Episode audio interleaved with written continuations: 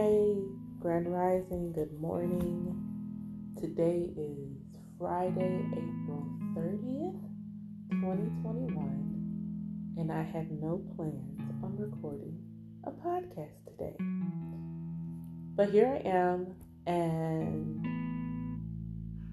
feeling safe in my skin and accepting myself is what was um, in my thoughts, being open and receptive to others appreciating me. Just a lot of self-acceptance and self-reflection. That full moon in Scorpio was real big energy, and there's still been things that have been coming up, but being safe to be me in my skin has been a huge area of focus for me, and which has allowed me to then be open to receive kindness and compliments from others, because I can hear myself receiving a compliment and rejecting it, like unable to say thank you, being confused by it. Um, Someone years ago called me ravishing, and I'm like, he has got to be crazy. That can't pop. No, no, that's not ravishing. That's strong words. That's not, that's not me. Like, I just emotionally, mentally had gone through so much. Like, I didn't feel safe in my skin. I didn't feel safe accepting myself, loving myself. I remember saying I hate taking pictures because I hate looking at myself. I hated my smile. I hated my complexion, my hair. There was so much I did not like about me. And earlier this week, I got a most amazing compliment. Probably one of the strongest I've ever received in my life. And I could see myself years ago, like, no. But I was like, yeah. Like, yeah, I'm that. I'm absolutely that.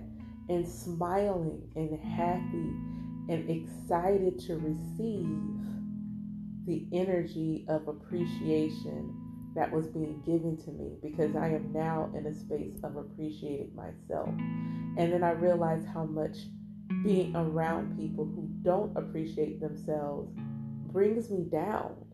Like, I can't deal. Like, now, like, I have to set this boundary that you can't down talk yourself in my presence. You just can't. I'm just not going to allow it, because I know what that feels like. I know what it feels like to to be the little girl who wishes she was as pretty as her light-skinned friends. I know what it feels like to be the young woman who is stressed out because everyone else has a weave or this, that in their hair and she does not, and feeling like she needs those things in order to be pretty. And it took a lot for me to get to a place of comfort just in my natural hair. It took a lot for me to get to a place of comfort just in my actual flesh, in my actual skin, to accept my smile. I have a gap, if you can't tell from the picture. And when people would say, don't you ever close it, I was like, but why not? And I actually had no idea of the genetic, the ancestral relevance of the fact that I have a gap. I had no idea of the ancestral relevance that I have a gap, that I have passed on on this trait to my son. Theirs isn't as pronounced as mine, but this is an ancestry. This is in our lineage. And I didn't know that because I was really, years ago, like, I'm going to close it. And I just remember my homegirl like, no, it's my favorite thing about your smile. And I'm like sitting there like, what is wrong with you? You can't possibly be telling me the truth. You're just, I always felt like people who complimented me were like the people who were pretending to be nice to Carrie in the movies. Like there was something else on the other side waiting for me that wasn't true, that wasn't nice, that wasn't honest, because I've experienced it. I've experienced the being nice to me only for me to know that you are not so nice to me when I'm not around.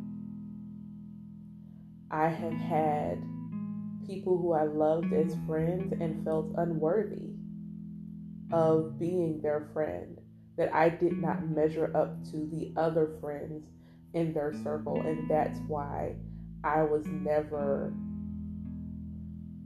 put in the same energy as they put their other friends, even though when it was just us, it would seem like it was the same energy, but when it came down to it, it wasn't. And it hurt, and I just really was not, I just didn't appreciate myself enough to allow that to not affect me. And then having so much trauma as a very young girl, where being pretty and being shapely and all of those things were reasons for me to be attacked and harmed and taken advantage of. So it's like, I don't want to be those things. I am still a tomboy, but I find that my balance in my divine feminine and masculine energy is more present now than it was when I was younger. I feel like I was trying to shut down my femininity and lean more into my masculine energy. I'm comfortable in both, but I feel like I was trying to protect myself. My masculine, my divine masculine was trying to protect me. And today I sit here and I post selfies and I post pictures to remind myself of how beautiful I think I am. To remind myself of how beautiful I think I am. And open to receive that when a certain gentleman in Arizona tells me my smile lights up the world, I can accept that and receive it in the way that he says it. When a very dear friend tells me that I am a fucking goddess, I can accept that and receive it. When I'm told I am a unicorn, I can accept that and receive it because I can see it in myself. When I get smiled at simply because I'm smiling, I'm okay with that. And it's so important for you to feel safe in your skin and open in your skin, because you are not perfect. You are perfectly made. You are perfectly and divinely made and created exactly as you are supposed to be. If you are trying to lose weight, it needs to be for you, not so that some other person can feel about you the way that you're unable to feel about yourself. It won't work. It won't last. And so you have to be at a place of wholeness and healing within your own body, within your own being. And that's where I'm at. And it's such a beautiful place to be. I am beautiful. I'm like, I I just don't know how else to feel joyful in my ability to feel that And I mean, it went all the way through to my voice. And I know that probably seems funny because I'm doing a podcast, but I hated the sound of my voice. And it would really weird me out when people said they like to listen to me talk, especially at work. The I want to listen to you talk, that weirded me out in such a profound way. And now I'm like, no, my voice is nice. And if people like to hear it, then that that's nice. That's a wonderful, that's just a wonderful thing.